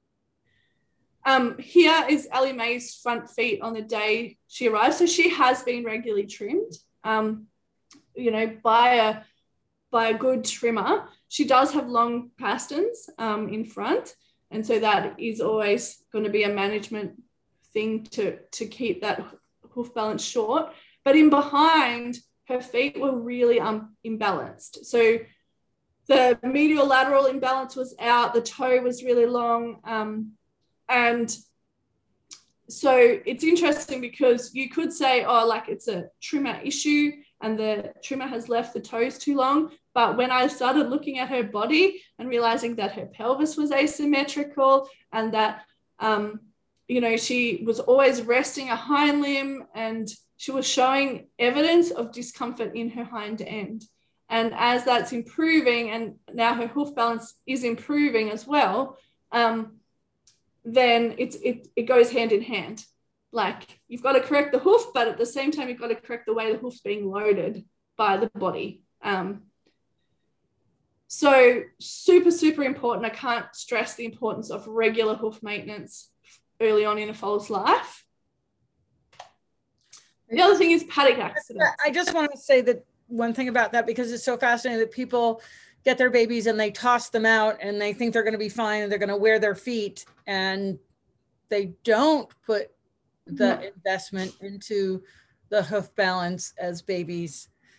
Yeah. Uh, but that's setting them up for asymmetry essentially then. Yeah it's setting off asymmetry and even just having long toes. So even just just going for too long without a trim. Um, I've got pictures of horses that um, just haven't been trimmed. You'll get that ewe neck look, um, and you you get you know dropping through the back and altered pelvic angles and things just from going too long between trims. Yeah. So that's without even any other kind of medial lateral kind of imbalances. So I think you're doing your foal a disservice to just throw them out in the paddock for six months to grow without trimming them. Yeah, um, yeah absolutely. Okay. Um, paddock accidents. So people say to me, yeah, but my horse has done nothing. Like it's two and or three or four, like it's never been ridden. like, so it shouldn't have any problems because it hasn't done anything. But horses do stuff in the paddocks all the time. And they fall over when we don't see, they slip in the mud, they have fights with other horses, you know, they get kicked, they get bitten, they get chased, they like all sorts of things happen to young horses, whether they're in a herd or not in a herd. Like they just do stupid stuff. So, like, so this list here, ran into a wire fence, fell in a trough, injured her stifle, slipped in the mud. That's just Ellie Mae. Oh. so that's just her list that I know of. Right. Um actually she's also she injured her eye um as well. So I've missed a few injuries on this list. She's 18 months old. Okay. So um th- these are all of her issues. So when I got her, I knew all of these injuries. Whereas most of the time, you buy a young horse and you don't know these injuries. Um, so I could then understand why her neck felt weird, you know, and she had a lot of tension around C2, C3. And I'm like, oh, yeah, that was probably the time when she ran into the wire and her head, you know, went into a hyperflexion. So I was like, okay, I understand that. When I realized her pelvis was like this, I'm like, okay, I understand why that happened. Um, so, you know, I understand why her body is the way it is, but for a lot of people, you wouldn't even think about think about that they could have had accidents before you bought them as a 12 month old and and on the flip side of that you can't just stick them in a box and expect them to grow up and be okay. They need to move. So just like yes. children, this i mean you try to ch- protect them as much as you can but yes. part of life. But you still have to close your eyes when they run yeah. around. Yeah. And other horses can be brutal. Um, yes. And i'm constantly like oh Mooney, don't be so mean. Like, no, not there. There's the mud, there's the fence. And then I'm like, oh, and, you know, yesterday she was cantering around because she was obviously a bit cold. And I'm like, not there. There's mud there. Like, you'll slip. Um, but it's just, you know, what, what they're going to do. And that's why we just need to treat them and recognize when their body. So, like, I know right now I haven't treated Ellie Mae for a few weeks and she might have slipped again in the mud because it's been so slippery. But like I noticed her you know, the way she's holding her left hand at the moment and her, her neck is not where it was a few weeks ago, where I was really happy with her body. And she's um, growing. And, and she's growing. And they don't grow symmetrically at all. exactly. And actually, that's another point that I want to make. So horses grow and they grow asymmetrically, and they'll sometimes be bum high and wither high and stuff, and and all of that what I've noticed in treating young horses and the comments that have been made from my clients who bred a lot of horses is that when we treat them, they grow much more symmetrically and they grow like looking like a horse. So, um, one comment that I had from an owner was that um, that he, you know, he'd had a lot of young horses and he said they always go through that gangly, horrible stage and then they kind of stay in it and, you know, it takes them a long time to look like a horse. The colt that we treated, he has just grown looking like a horse the whole time. So since we started treating him, so before I treated him, he was 18 months old and he hadn't had any treatments before that. And he was looking pretty gangly. But then by the time we'd finished with his rehab, he looked like a horse. And he wasn't doing a whole lot of rehab to make him look like that. It was the treatments that helped him to balance his growth periods. So a few weeks ago, Ellie Mae did have a growth spurt where her bum became higher, and I treated her, and it just evened her out. And you know what I can say now is even her her old owner came a couple of weeks ago and said, Oh, wow, she's looking like a horse instead of like a baby. Wow. And she has all the other young horses at home that still look like young horses. So um, I think that's another benefit of treating them is to actually get them to grow in a more balanced way. That's really interesting. Because bones grow and yeah. then muscles get tight and this is, you know, we can get problems like lock upward fixation of the patella and things with growth because the bones grow too quick and then the muscles and the fascia have to respond. But if we can relieve some of that tension, then we can help support that growth. Wow. That's, I mean, it makes sense. It's just that we, how do I put this? We've become so conditioned to the awkward looking stages. Yes. Yeah. And I just don't think that they need to, um, yeah, I think you can help them through those awkward stages. Yeah. Yeah. And Emma's just saying, yeah, yeah found sessions on young horses assist in their body growth and balance. And I think the balance is is the real key there. That if we can help them grow in a balanced way, then we're reducing those stresses on the body. Sure. I mean, it makes and they treat and like osteos and stuff treat a lot of kids. Yeah. You know, so they treat babies and um, kids all through their growth period to help them, you know, stop problems basically.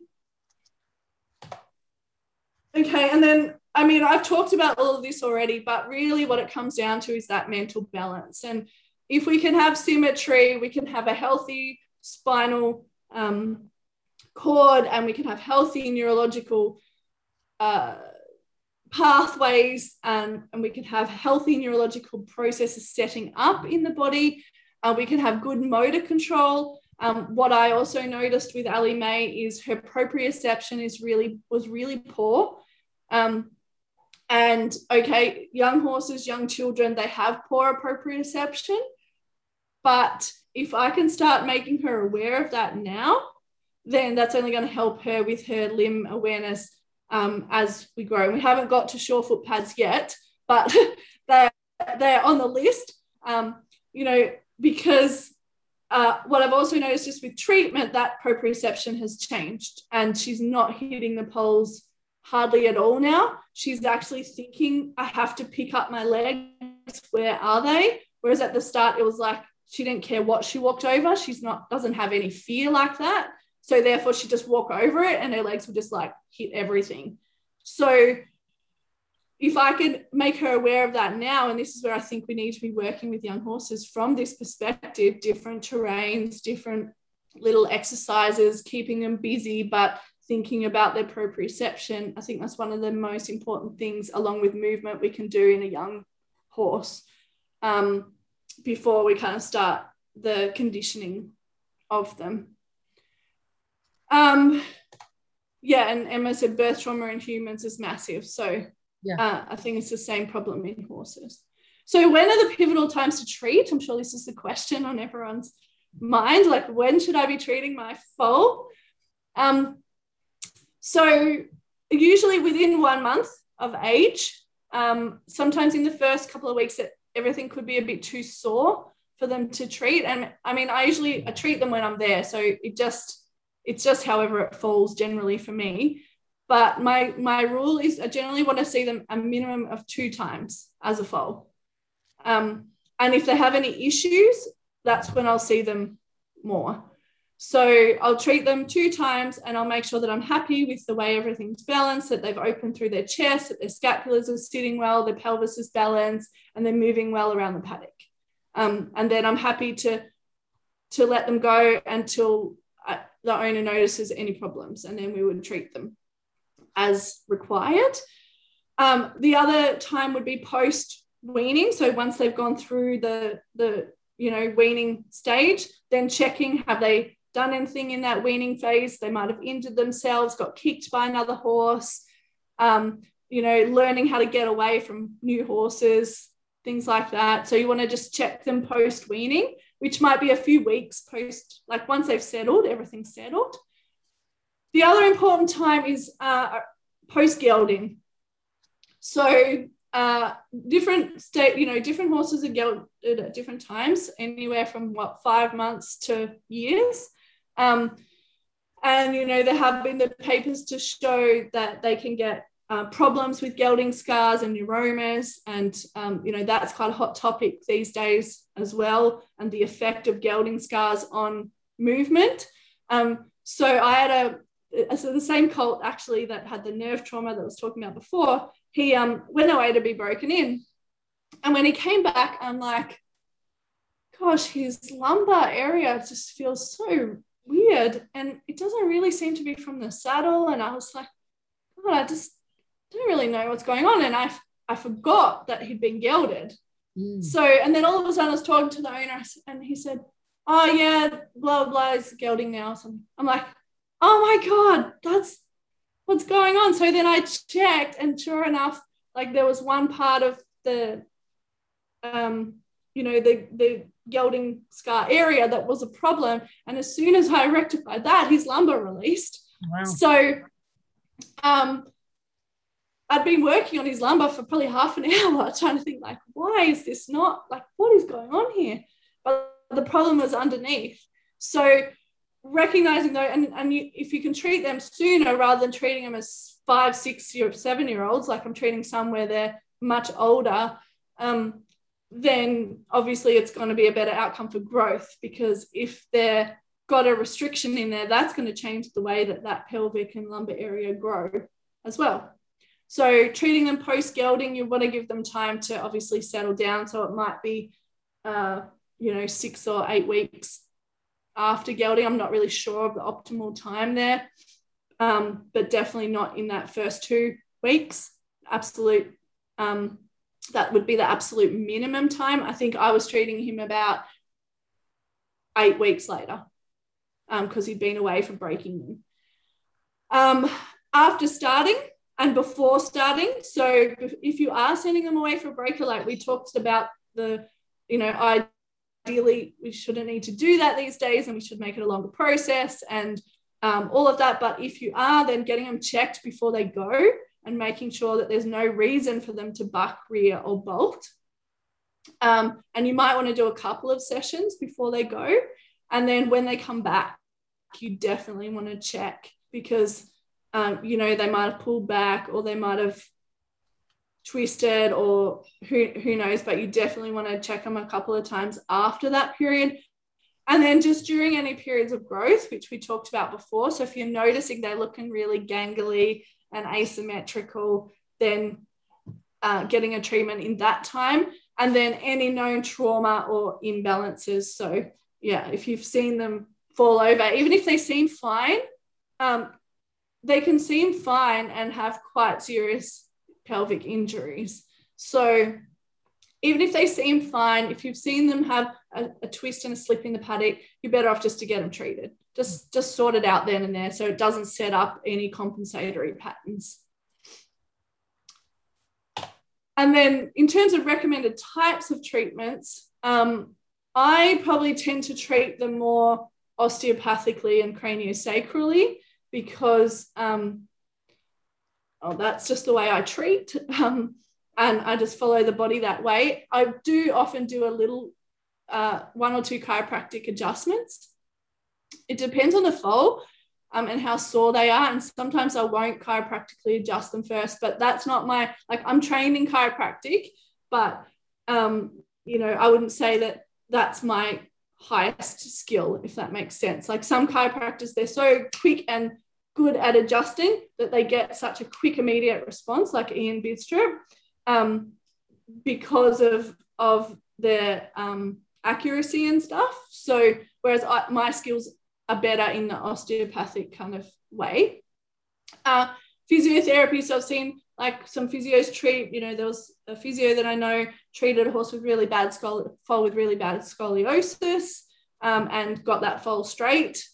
Um, muscle release therapy, so I often use that as well, um, depending how much I can touch the foal. So if I can't touch the foal that much, I prefer for it to be a positive experience and I will just do some EMRT on them. So that's, I can do a few moves and then just let them be um, rather than force the treatment on them and then they're not in a relaxed state. So I usually will treat them in a stall. Um, most of the time, I'm just holding them and working with them, and the owner's just keeping me safe and holding them there. Um, I don't want them to be stressed. So I just do what I can on the foal rather than have anyone help me. Um, and then taping. So I've got a little couple of examples here of taping. Um, this horse was a, uh, this uh, person was someone who trained with me in taping, um, and she's a very good therapist in the Netherlands. And the only thing she used on this horse was taping. She didn't treat this horse in any other way. And so he has a bit of uh, angular limb deformities. And this was within um, three days of tape application. And this horse was two months old. Um, and so within three days of taping, we had this response. Wow. Um, and that's all she did. I asked her, Did you do anything other treatment? And you can see this horse still has some imbalances, like it's standing square, but the shoulders are not balanced and the scapulars are not balanced. So there's potentially also some other stuff going on under there, but perhaps some of that will normalize once, you know, it's been straighter for a bit longer.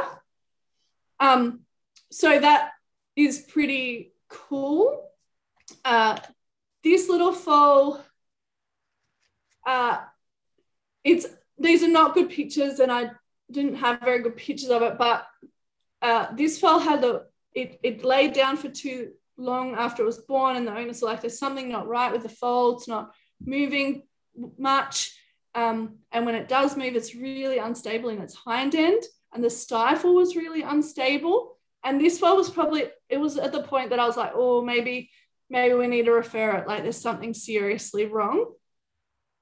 Um, anyway, I treated this foal more than I would usually treat a foal. I think I treated it three or four times.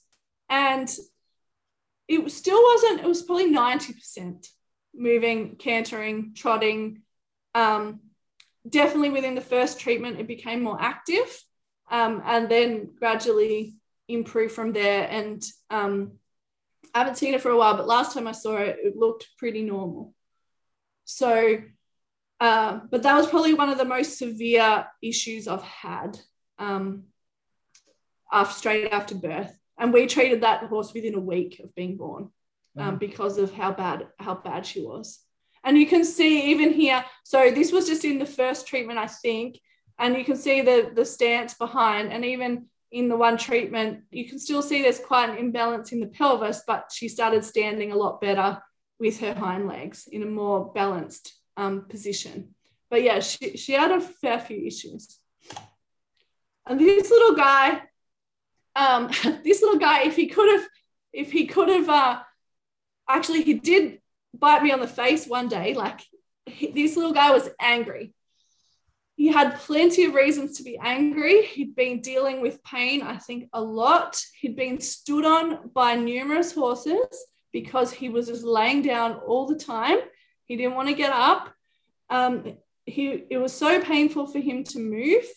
And so he had a lot of reasons to be grumpy. And and we did treat him for ulcers and we did use omeprazole. And i was working with him with another vet um, and then also with a farrier as well. So he was very complicated. Um, in terms of i'll show you his video so here you can see how awkwardly he was sucking and how his stance was. This is how he stood um, with his, you can see also the tension in his tendons here. Um, and here you can see, I think this was before the second treatment, you can already see that he has his front legs more under his body um, and that um, they're not, yeah, that everything's starting to stand. He doesn't have this pain line as much either. So um, I used tape and I did a lot of other treatment on his body as well. Um, you can see this was his permanent expression yeah. on his face. Um, and so you can already see, though, in this picture that his legs have become a much more normal position and they're nowhere near as upright as they are here, even. Yeah. So you can see how upright they are there and how the hoof pastern axis is improving, but he's still offloading this left um, front. And then here you can see that he's standing like his bum has developed. This is what I'm talking about. His body looks like a horse now, not like a foal. He has much more balanced development throughout his whole body. Um, his neck set is improved, his shoulders improved. Um, the movement that he had through his spine and his pelvis, because his pelvis was being restricted from his front legs, always offloading them. Um, so his whole body balance improved and his demeanor did did improve. He'll always have attitude, I think. What um, breed is he? He's a standard bred. Oh, okay. Yeah. So this is his video before I treated him. So you can see how much weight he's putting on his hind legs and how he's very upright. If anyone's followed my Facebook page, they would have already seen this. Um, he's very straight legged, very upright, and he is a bit lame in that left leg. So he had contracted tendons. Um, but what really shows up is how much weight he's carrying on his hind end because he just can't move his front legs normally. And then in this photo, this is at the end of my treatments, I think.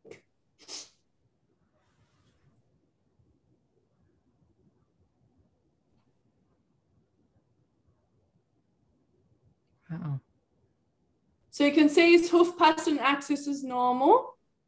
He's still a little bit lame, but his back legs are able to start straightening up. Hey? He's so square on the top line. Yeah, and he, and you can also see the balance through his whole body. Like he looks yeah. balanced now through his whole body. So he had a really hard time though. The poor guy. At one point, we thought that he was penetrating um, his pedal bone through his hoof. Um, he ended up, uh, I think it was after three treatments, he ended up abscessing really bad, which is what can happen. Like you're, you know, activating all the circulation, you can get a, a release of toxins. And he abscessed really bad. And um, at that point, we got him x-rayed to just check. We were really concerned that he'd have rotation, but he didn't. Um, so he didn't have any rotation, and then he went on to yeah be worked more with the farrier, and that foot was an ongoing problem. But as far as I'm aware, like he's still um, he's still alive. and at, when the point I started treating him, the next option was to put him down. So he's still going. I'm pretty sure the foot is good now, but I know they had ongoing issues with it. It took a while to clear the abscess abscessing up. Um, in his front feet. So yeah, the poor little guy, he really had a really hard time. Um, but I think we've given him a life that he wouldn't have had. Yeah. And then this is Ellie Mae. so um, what you can see here is she wouldn't stand square behind. She always wanted to stand with her left front for left hind forward. And there was quite an imbalance in her pelvis, with her left side being higher and more contracted um, and so I suspect maybe when she fell in the trough, or maybe another time, like she's fallen and fallen on that left side, and you know it's compressed and pushed her sacroiliac up. Um, this so and this took me a while to be able to treat because she had a lot of other things going on and so i just did a lot of non-invasive treatment to begin with to get her to like respond to me and i still haven't kind of got her. I've, I've been doing a lot of emotional stuff with her, so I haven't kind of physically treated her to the way I'd like to yet. But in saying that, you can see here that she's square. This was after a craniosacral treatment. She was square, and but she still got her toes out, especially this left hind, and she would rest a lot, like all the time. She'd be resting her one leg or the other leg. And then this one, um, her hind legs are now facing forward mm-hmm. instead of facing out. You can still see the the difference in the development on the left and right side. Like there's still a bit of a contraction up here and some weakness through this left hind. Um, like you can see the difference in the hamstring size through here. Um, and then the, the last one here was more recently. And um, sorry, I can't see. Yeah, and you can see that she's standing square. Um, you, we've still got this imbalance, and I, but I haven't done any real rehab with her. Like I've done handling, and we walk over some poles once or twice a week, but um, what's the not a lot because it's been too, too cold. From left. Sorry. Like how old was she on the first one versus the last one?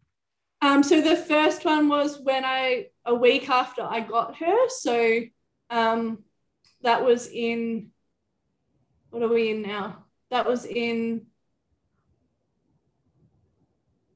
May, April, I think. May, April.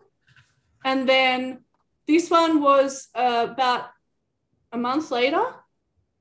And then this one was a week after that one. Oh, okay. And then this one was about two or three weeks after this one. So six weeks total? Yeah, probably. Yeah. Six wow. to eight weeks. Yeah. That's pretty cool. Yeah. Yeah. And there's still a lot of and there's a lot of other changes she's had as well. Like she can now stand square in front. She wasn't, and her sternum was back. And but then I looked at her yesterday and I'm like, took some photos that I was going to put up, but she's not in a good place right now. So she's obviously slipped in the mud again. And because everything hasn't established strongly yet, like we haven't got symmetry yet, it's not going to hold until I can get the same strength on both sides. Right. So uh, that's what we've got to work up to. And she had another fall, which I set her back one night when I went out, and um, I could tell she'd slipped in the mud that night. Um, and so that set her back then as well. But I mean, so, still the point is how malleable they are at this stage. But if you get a hold of them at this stage, they're malleable enough that you can make significant change and even if they do something you can bounce them back yes yeah and that's and the sooner like i know that she's had that pelvic injury for probably a year you know so i'm already dealing with something that she's had for 12 months as opposed to dealing with an injury where she just slips in the paddock and i treat it straight away right so that that definitely makes it harder the longer that you leave leave yeah. it. If you can treat it straight away, the better. Um, but you know, here she is as a foal, and you can see how well built she was, and how compact and how uh, really nicely put together she was.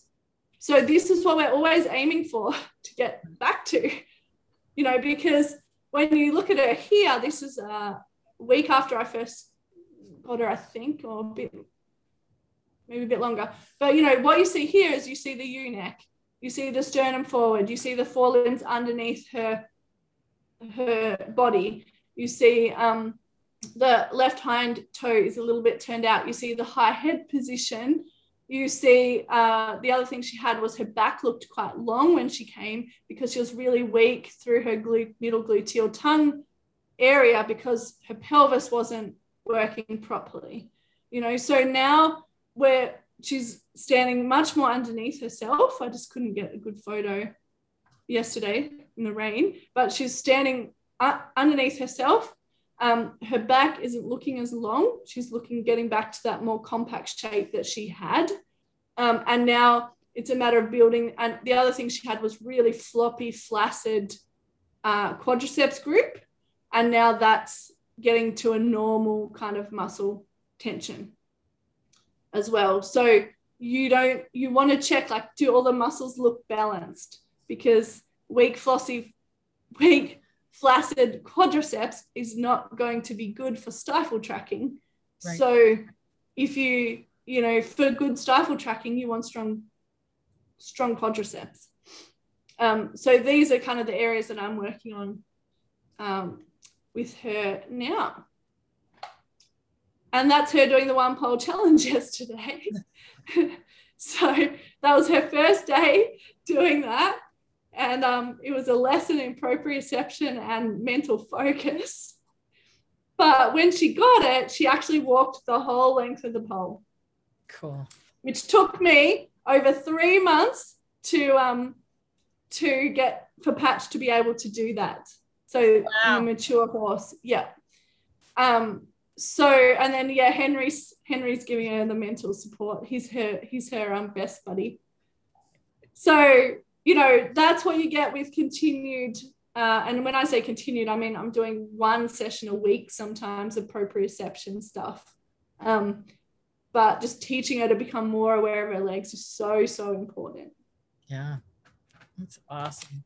I you know this is great that you have ellie mae because i think that we'll be able to see uh, we'll come back and visit Ellie Mae every six months or so and see her yeah. progress and what you've been doing. It'd be really fun to follow her.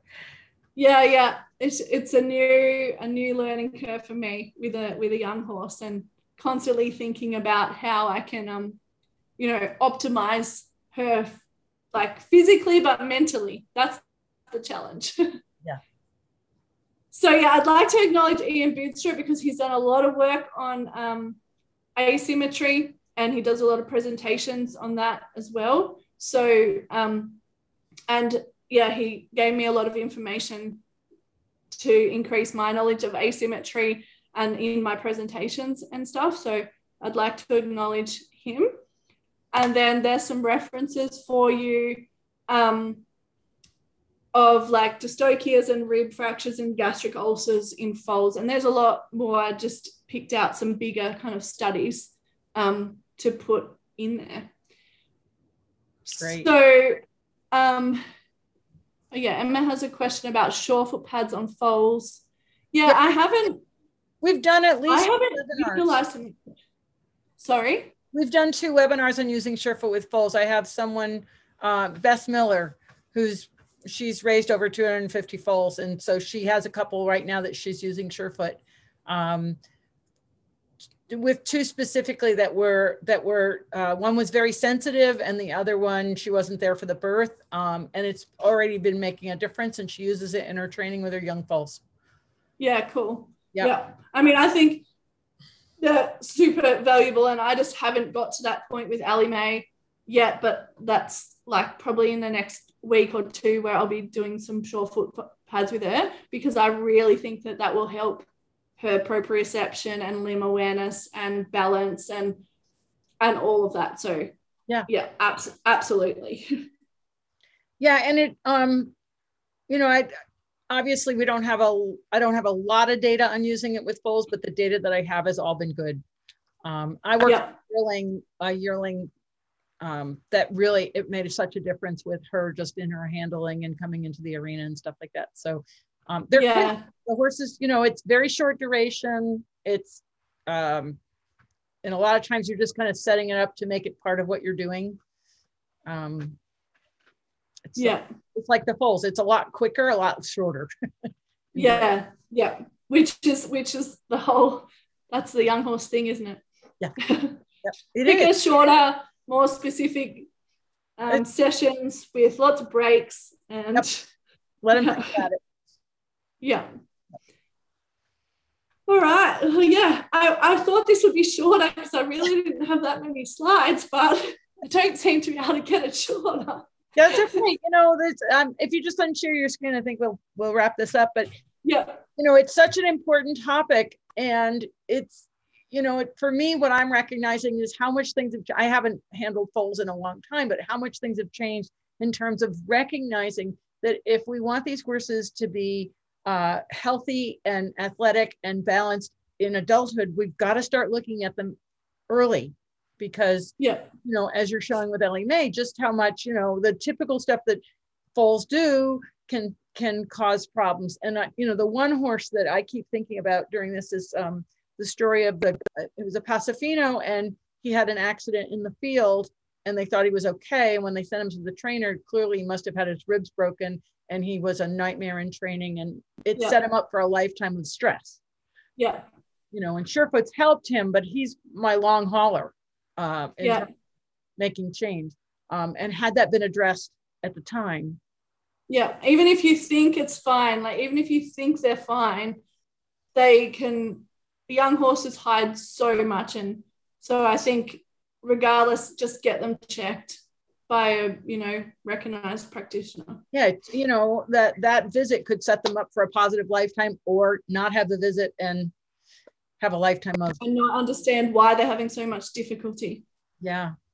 Yeah. Well this this was absolutely awesome. Thank you so much. It's such a pleasure to have you back. Um, we're gonna come back again and like i said we really want to follow up on ellie mae and see how she's doing.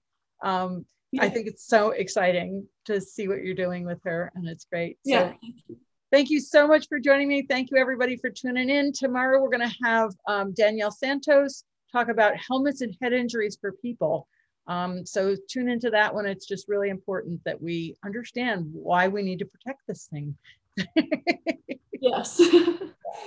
um. Oh, somebody's asking how to find a practitioner that can work on foals. It's a really good question. Uh, yeah, I mean, it really depends where you are in the world. Yes. um, that's that's I mean in Australia, you know, we have AB AB the ABPA, so the animal um oh animal biomechanical uh, professionals of Australia, so they can all uh, treat foals.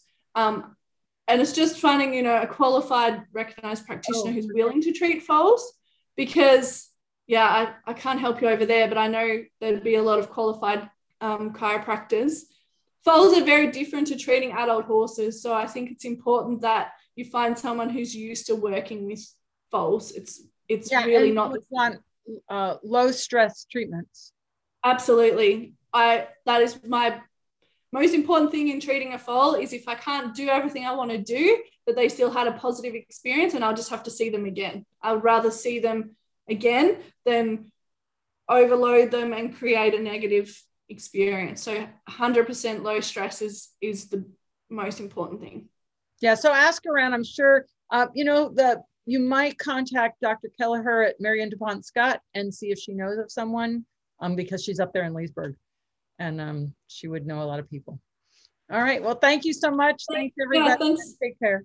Bye. Thanks, everyone. Thanks a lot, Wendy. See ya.